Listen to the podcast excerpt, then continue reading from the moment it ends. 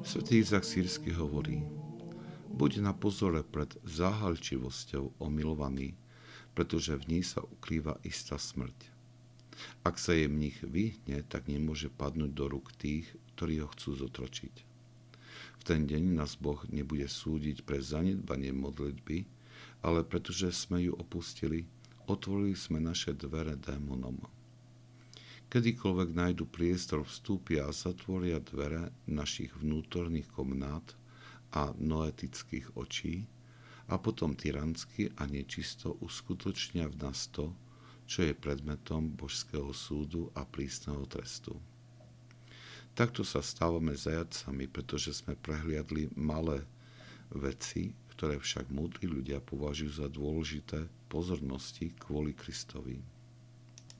Ako je napísané, ten, kto nepodriadí svoju voľu Bohu, podriadí ju jeho nepriateľovi. Nepozornosť voči malým veciam, ktorú svätý Izak Sírsky nazýva aj zahalčivosťou, človek otvára dvere pre nepriateľov duše.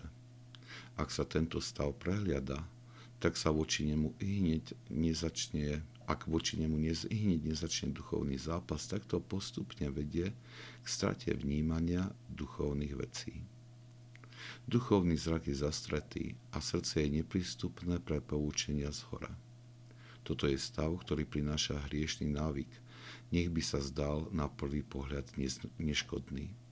Ale i v malých veciach platí, že kto neslúži Bohu, slúži jeho nepriateľovi.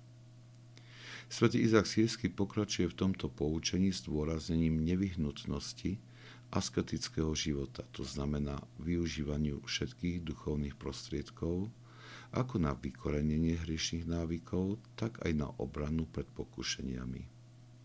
Mnohí asketický život považujú za určité obmedzenie vlastnej slobody. V určitom zmysle je to aj pravda, pretože človek sa zrieka mnohých vecí kvôli dosiahnutiu čnosti.